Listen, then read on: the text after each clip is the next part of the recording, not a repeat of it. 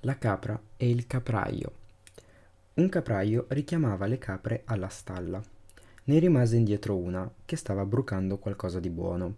Il pastore le tirò così una pietra e con un colpo da maestro le spezzò un corno. Poi cominciò a scongiurarla di non dire niente al padrone. Ma anche se sto zitta, rispose la capra, come farò a nasconderlo? Che il mio corno sia rotto, salta agli occhi di tutti. Quando la colpa è evidente, è impossibile dissimularla.